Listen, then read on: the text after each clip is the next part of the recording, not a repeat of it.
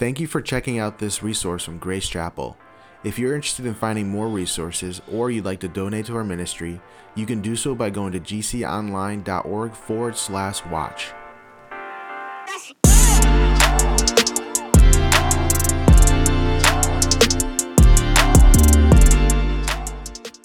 If the extra hour didn't wake you up, I pray that did. I'm excited to be sharing. We just want to welcome those here, welcome those with us online. Uh, my name is Mike Tropea. I serve here as executive pastor, and I'm excited to be able to share with you this week in another week of our community series, Life as God Intended It to Be. But before I, I dive into the message, I just want to share some updates uh, to you uh, at, for our body.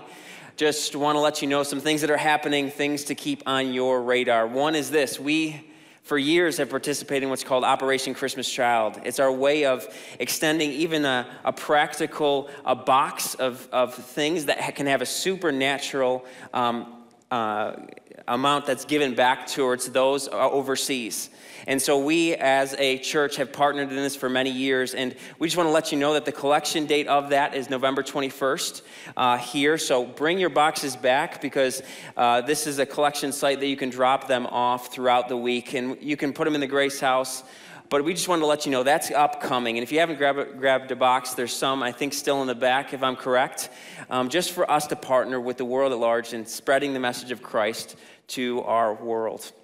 And number two, we have a celebration Sunday coming up on November 21st. This is a moment where it's going to be our culmination moment of our community series, where not only are we going to declare through song the greatness of our God, but we're going to de- declare through baptisms and uh, child dedications and also new members to come around to see all that God is doing in the faith community here and the family that gathers here at Grace Chapel. So you're not going to want to miss that. That's at 8:30 and 11, um, the 21st of this month. And so, if you are looking to actually dedicate your child, and that's just a moment where we can come around you as parents and say, "Hey, our responsibility as a church is to say we're going to equip the best we can to point your child towards Jesus, and we want to come around you to disciple you to be the number one primary voice in their life." And so if you would like to participate in that and come before the body with your child, you can actually sign up at gconline.org slash events, child dedication on November 21st.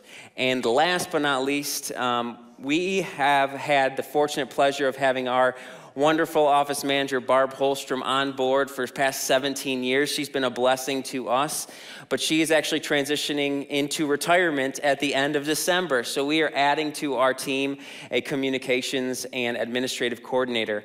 And if that's something uh, that would interest you or you have the background for that, um, we are, have a job description right on the welcome desk for you. Uh, give some details on it. It's a 32 hour week job, full time role, but it's we want the right people on the ship to, get, to steer it in the right direction. And so this is going to be a vital role in the life of our church. So we want to let the church body know first before we open it up to anyone outside of it. So if that's something that interests you, uh, feel free, free to reach out to me. Or if anyone online, just feel free to mike at gconline.org. We want to continue to go towards that and build our team rightly and healthy. So we're excited about all that God is doing. There's some exciting things that are happening. And so we have been going towards this also, this new direction as a church body of community groups. We have been positioning ourselves in a, in a way where we just don't want to come to a Sunday morning and then just leave. We want to actually do life together. And sometimes that's great, and sometimes that's hard, and it can get messy. And so we have been going through a series for the past five weeks where we've been talking about our core values. What are the things we're aiming at as we meet in smaller communities of faith where we're walking together? What are the things we want to embody as a people?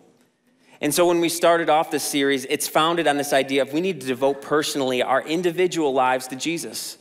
We need to walk in it on a daily basis, devoting to be built up in Christ. And then how that grows into engaging with one another, one another with intention and how from there we need to show how we're living authentically with one another. Who are we and who are we not? And are we showing that to the people we're running with in weekly community? Last week, Barry spoke about how, it's important for us to exhort biblically. What does the Bible say about how to live? And how are we applying it to our lives? And so this week is kind of a, a harder week because I'm going to be talking about how we're, we are to admonish faithfully within our communities. We, in our culture and time, really don't use this word often, or it's been weaponized in a lot of ways in our culture. Um, but admonish faithfully is, is a warning, is a caution, and how we do that matters. And so, before I go to define it in any depth, I just want to share with you a story that might explain it a little better. Four weeks ago, I got the opportunity to share with you. I was an avid baseball card, sports card collector growing up, but I also loved playing sports elementary, middle school, high school. I played basketball, baseball, and football.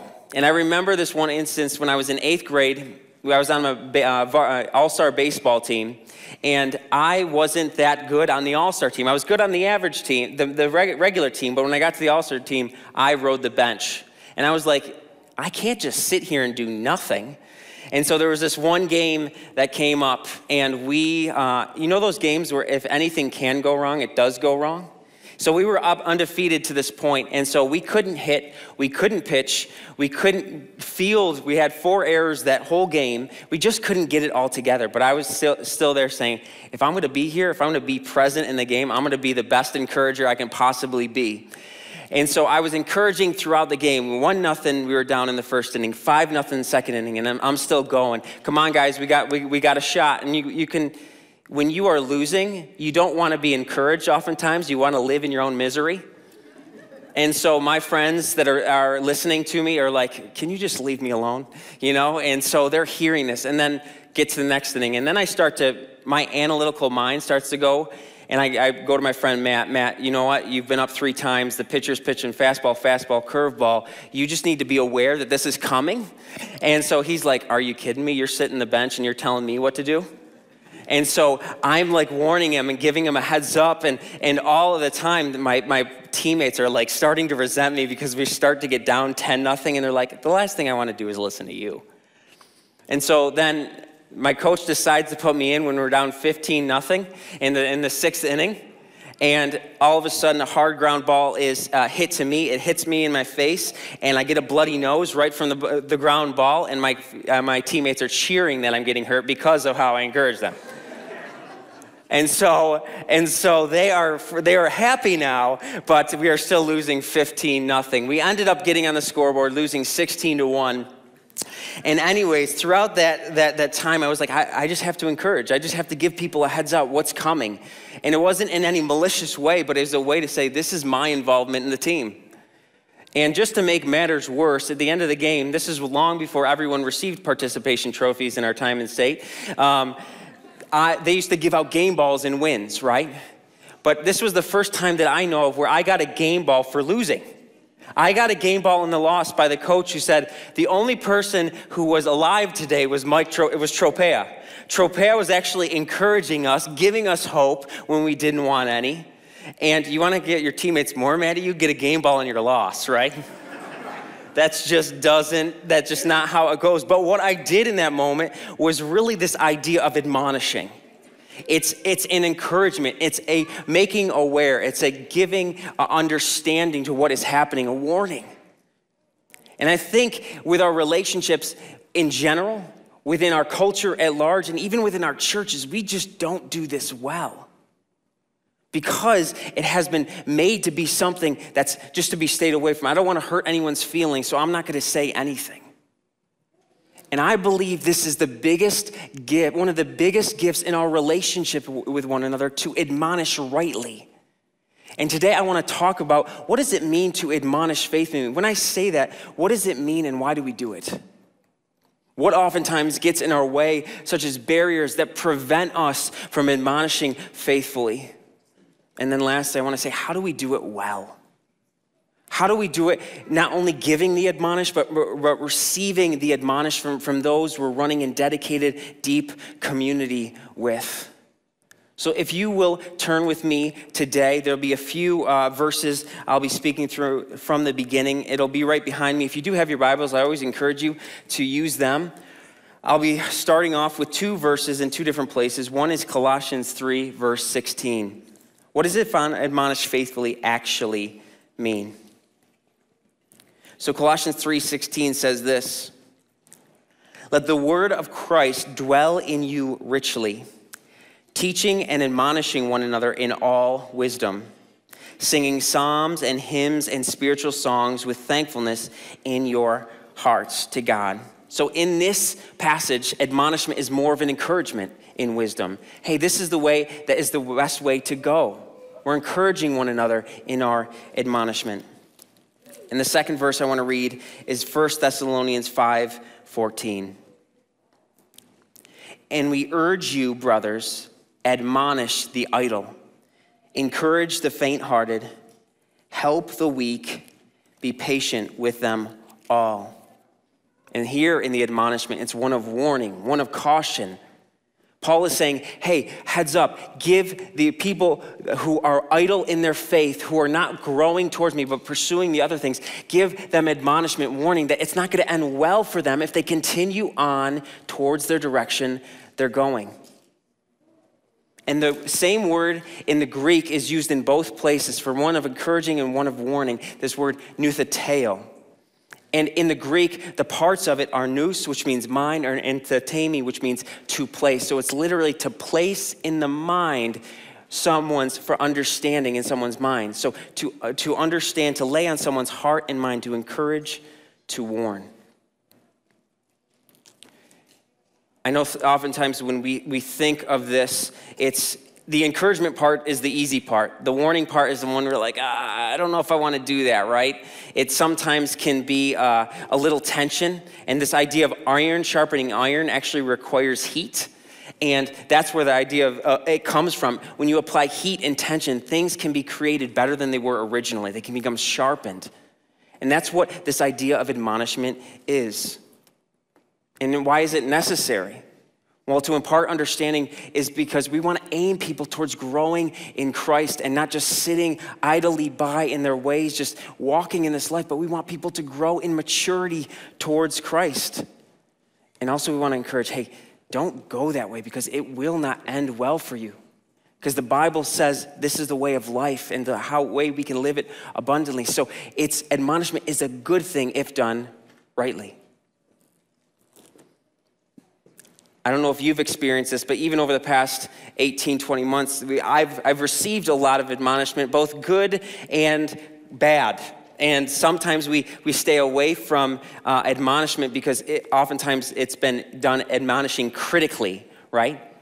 In a critical way where we say, hey, I just want, to, I just want you to hear me. I want you to hear my position. I don't care about your result of it. I just want to be heard, and you should go this way. And I'm like, Whew because we get it a lot. Because the goal of that admonishment is just to win an argument. It's not to win your brother or sister, it's to win an argument, a win a voice to be heard. And I believe today, church, we need admonishment that aims at winning our brother and sister and not winning an argument. Because if we do that, if we do that rightly, our, uh, our church family, our community groups that we're running with can look more and more like Jesus but sometimes it requires a right wound in the right spirit to help flourish even greater. And let me give you an example of how I walked through this myself. My wife and I, a few years back, we were invited into a conversation with, with a couple. They had a number of kids, and the family member actually invited us into the conversation. Um, we, had, we had walked with this couple for many years, and we've been at the same conversation of, of where they're at many times. And so we got to, we, we, my wife and I were brought in and we were sitting down, and I was processing before the conversation in many ways what I was going to say, how I was going to say it, just to sift my own heart. And though, so we arrived at the place, and um, the family member that was there said, Hey, I think you guys just need to talk better to each other. I just think you just need to be kinder to each other. And I've heard that like four times before in the same conversation. And then I was, my wife could see me like amping up a little bit, and I was like pacing internally. I wasn't pacing physically like I am right now, but I was pacing internally in my mind to say, We're, we're talking about the wrong thing. And so finally, I just get to the point where I was like, it wasn't an explosion. It was very passionate. I'll be honest with you there. But I said, hey, we're, we're talking about the wrong thing. It's not that you need to be kinder, it's, need, it's the fact that you need to know Jesus and need to walk with Him because all the other things are symptoms of the problem, of the root cause. And I had to lovingly put a knife in and, and have, some, have, have this person bleed, these two people bleed a little bit in order to understand how they were to grow.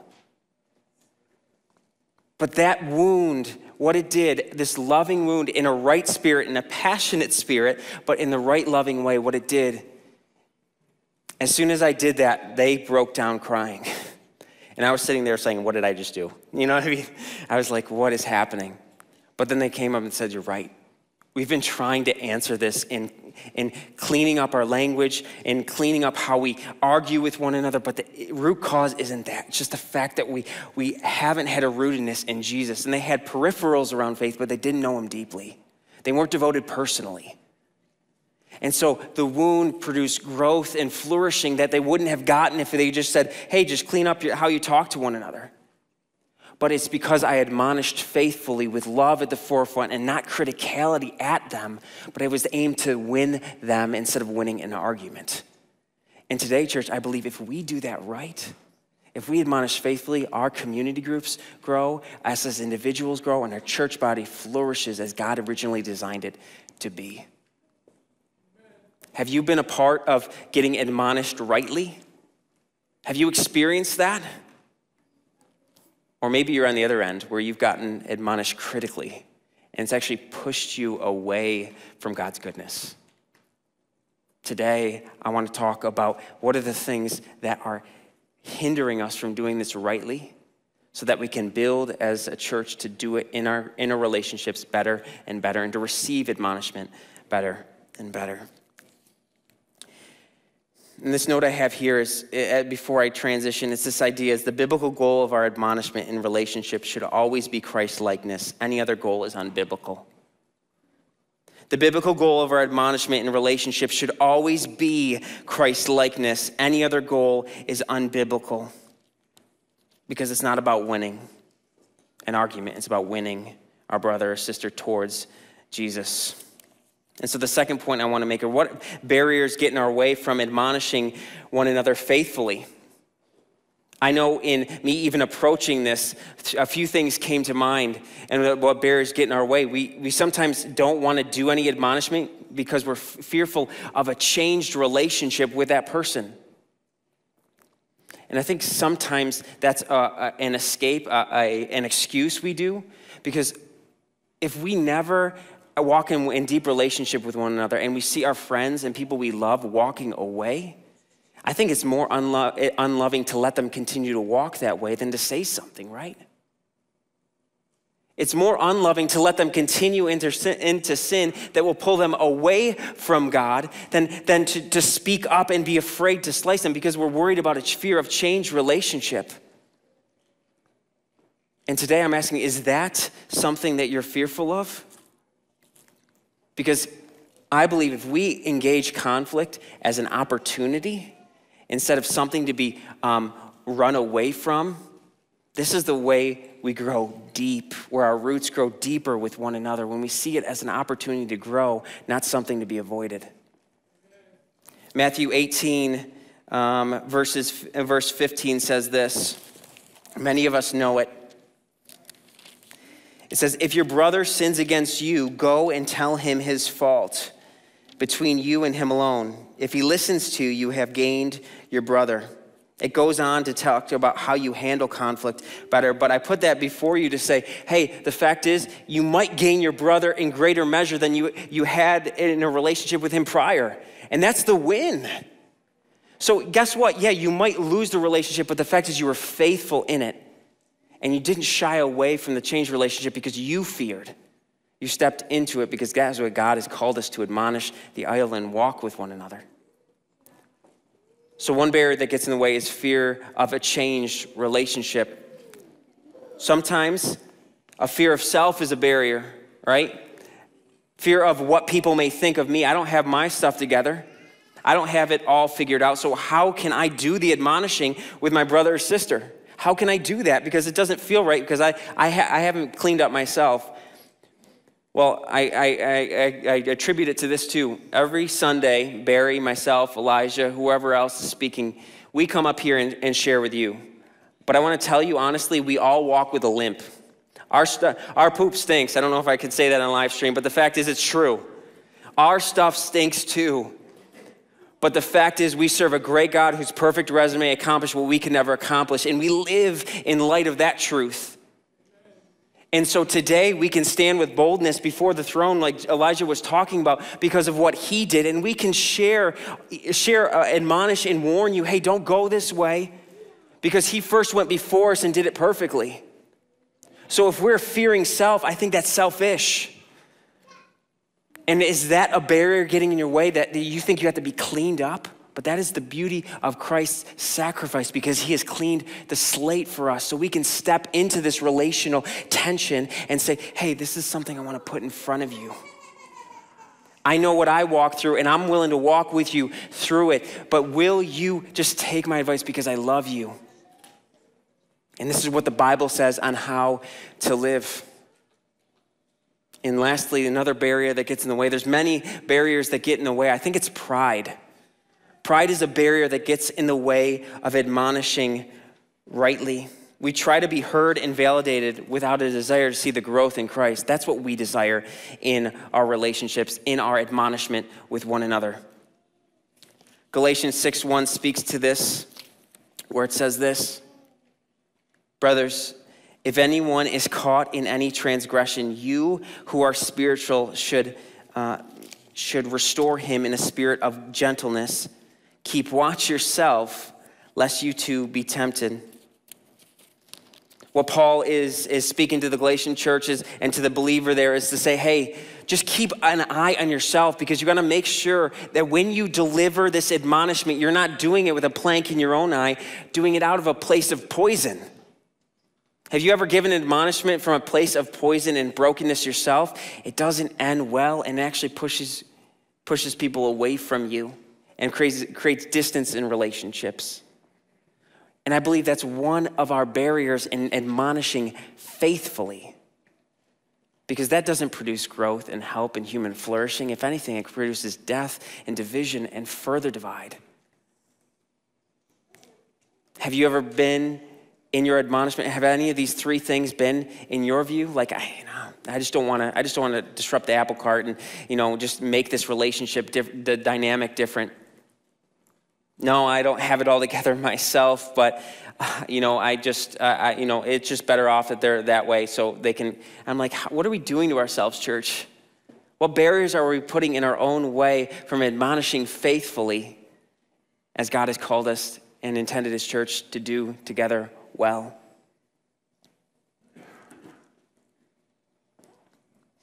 One of the things I, I in reading um, the Gospels, you see this, this play out in Jesus' life. In John 6 and 7, uh, Jesus gets done with feeding 5,000 people. Miracles are happening, signs and wonders are happening in his midst. And he has all these disciples following him across the Sea of Galilee, across to the other side. And then he makes this audacious claim.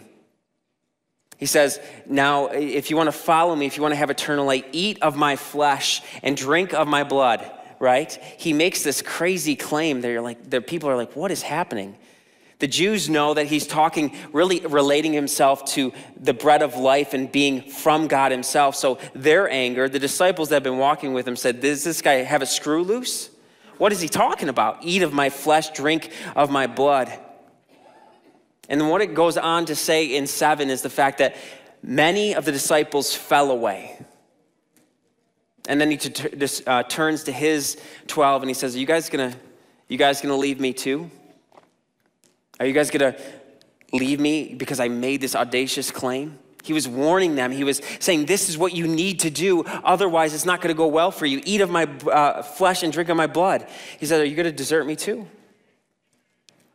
I think it's Simon Peter. He, he, he speaks up and he says, Hey, you know, you have the words of eternal life. Where else would we go? We've left everything for you. We're going to continue to follow you. Jesus didn't stand at a distance and fear the changed relationship he didn't fear uh, uh, self preservation or he didn't do it in a prideful way. He said, If I don't do this admonishment, it will not be good for them because they won't understand. They'll be living off of my signs and wonders and my stuff and not living off of me. And so I'm asking you today in your relationships, are you preserving yourself? Are you fearing changed relationships? Or are you walking in a prideful way where you're delivering admonishment with the wrong spirit? Is that a barrier getting in the way of you admonishing faithfully? So, how do we as believers? I've talked about what it is, I've talked about barriers that get in the way. How do we admonish faithfully? Both do the admonishing, but also receive admonishment as well. Well, we opened with Colossians 3, uh, 3 verses, uh, verse 16, and I want to read just before that. In Colossians 3, verse 12 through 15, it gives us the posture in which we must do the admonishing and also receive the admonishing. Put on then, as God's chosen ones, holy and beloved, compassionate hearts, kindness, humility, meekness, and patience, bearing with one another, and if one has a complaint against one another, forgiving each other. As the Lord has forgiven you, so you must also forgive. And above all these, put on what? Love, which binds everything together in perfect harmony. And let the peace of Christ rule in your hearts, to which indeed you are called in one body, in one community and be thankful. So, what we must do, church, in our the two positions of receiving the admonishing and doing the admonishing is this love and, and humility must be present in doing the admonishing, and love and humility must be present in receiving the admonishing. Because it binds all things together. I remember there was another situation that happened a few years later where I was someone that I deeply loved and cared for. They, were, they were, weren't living in a way that God had called them to live, and they confessed faith, and I loved them, and I ran with them in relationship for a period of time. And it was starting to affect other things, affect other people, and I said, hey, I was internally, I was, I was, had to take a moment away and pray and say, how do I approach this situation, God? Because I love this person, but I also want to punch him in the teeth because the reality is that's what I wanted to do. That was, that was at work in me, but I wanted it to be done in a way that, that it was caught, that it would make an impact. So we didn't have to go around these circles again and again and again. And so finally I came and I was a little jittery, and yes, there's, there's, there's feelings that arise in you, but I said, hey, this can't continue on and this is leaking over into things and it's not an easy conversation to have but i had to present it with a hey the aim is i love you and i can't continue to walk in this with you if you walk this way it didn't feel good but it was delivered with love and humility saying hey this is not out of a poisonous place but out of a place of life and care for you and when it's done that way it produces life the Holy Spirit takes that and produces life. And he can do that. And I just left the results to God and see where it landed. So, in love and humility, we must share the admonishment with those we walk with because we're going to be walking in community groups for a long time, folks. And when we get off campus and we're encouraging one another throughout the week, what happens? And uh, what happens is you, you, you see the mess of life with people. And I, I think that's a good thing. We just don't need to button up on Sunday morning and say, everything's all good, let's go. When we're, when we're honestly broken inside but we can walk with one another saying, This is what I'm seeing in your life. And I don't want it to end badly. And this is what the Bible says about how to live. And I want to walk with you towards that point. And I can't let you be alone going towards your own endeavors. But I'm going to love you because my stuff stinks too, like I talked about before. But we're going to pursue Jesus together. And as much as that seems like, oh, that's easy for you to say, it's not easy for me to say. I have to be intentional with that.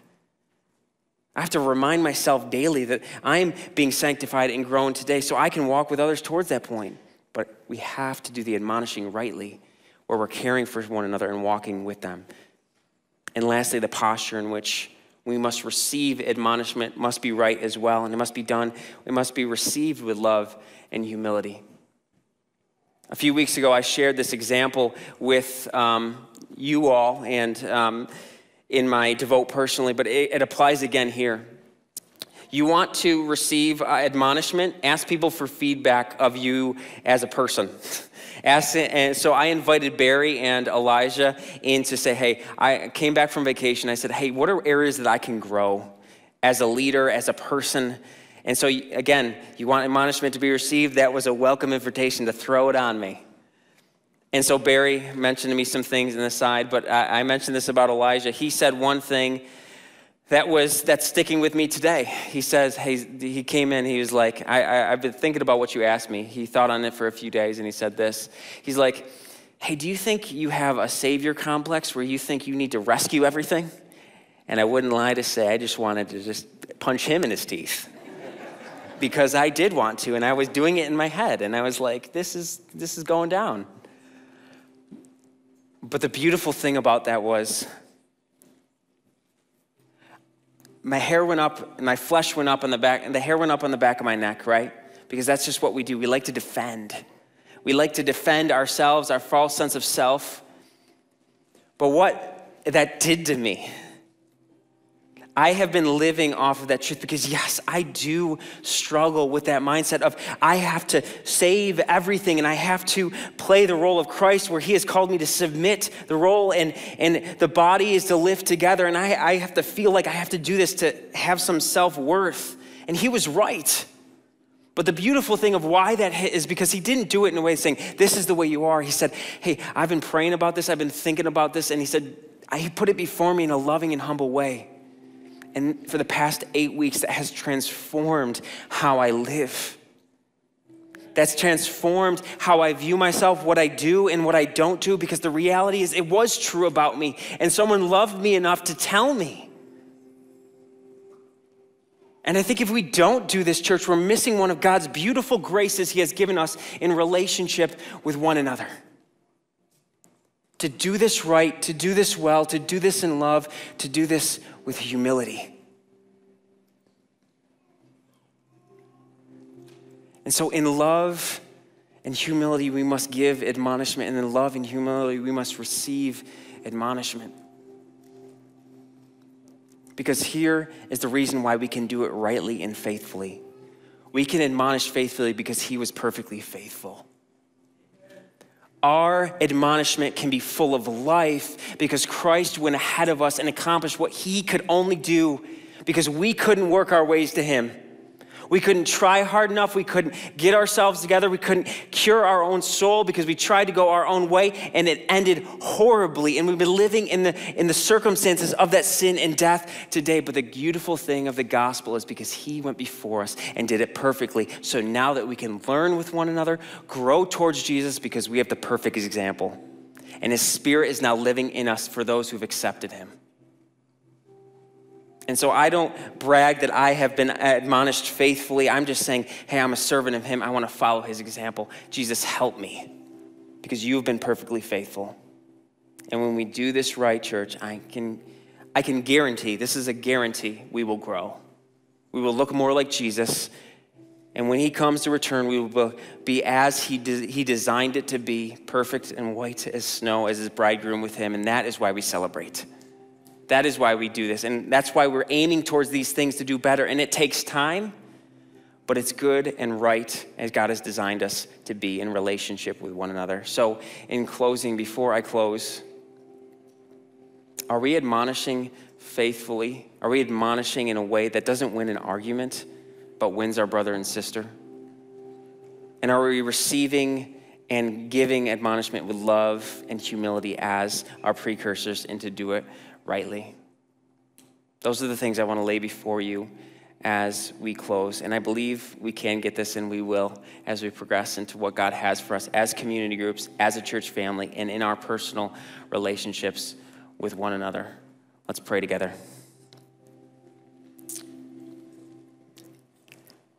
Jesus, thank you for being perfectly faithful. Thank you for going before us walking perfectly, taking on all of the sin and brokenness on the world upon yourself, God, so we can live in light of that in power and grace. God, we didn't deserve any of it, but you sent the thing that was the most precious to you, and sin crushed him. And God, we just stand here saying thank you. God, we ask you give life to our individual bodies. We ask you to give life to our community groups who can do deeply rooted work in our lives where we're walking with one another, not just in personal devotion or living authentically, but admonishing as you has designed us to admonish, both encouraging and in warning one another towards Christ likeness. God, we need you. Jesus, sanctify us. Bring those who don't know you into a relationship with you by declaring, I need you, Jesus. And we just want that today. Continue to be in our communities, continue to be in how we walk with you, God, as we pursue a right relationship with you in the here and now. Thank you, Jesus, for wiping the slate clean. We need you and we love you. In Jesus' holy, precious, and mighty name, amen.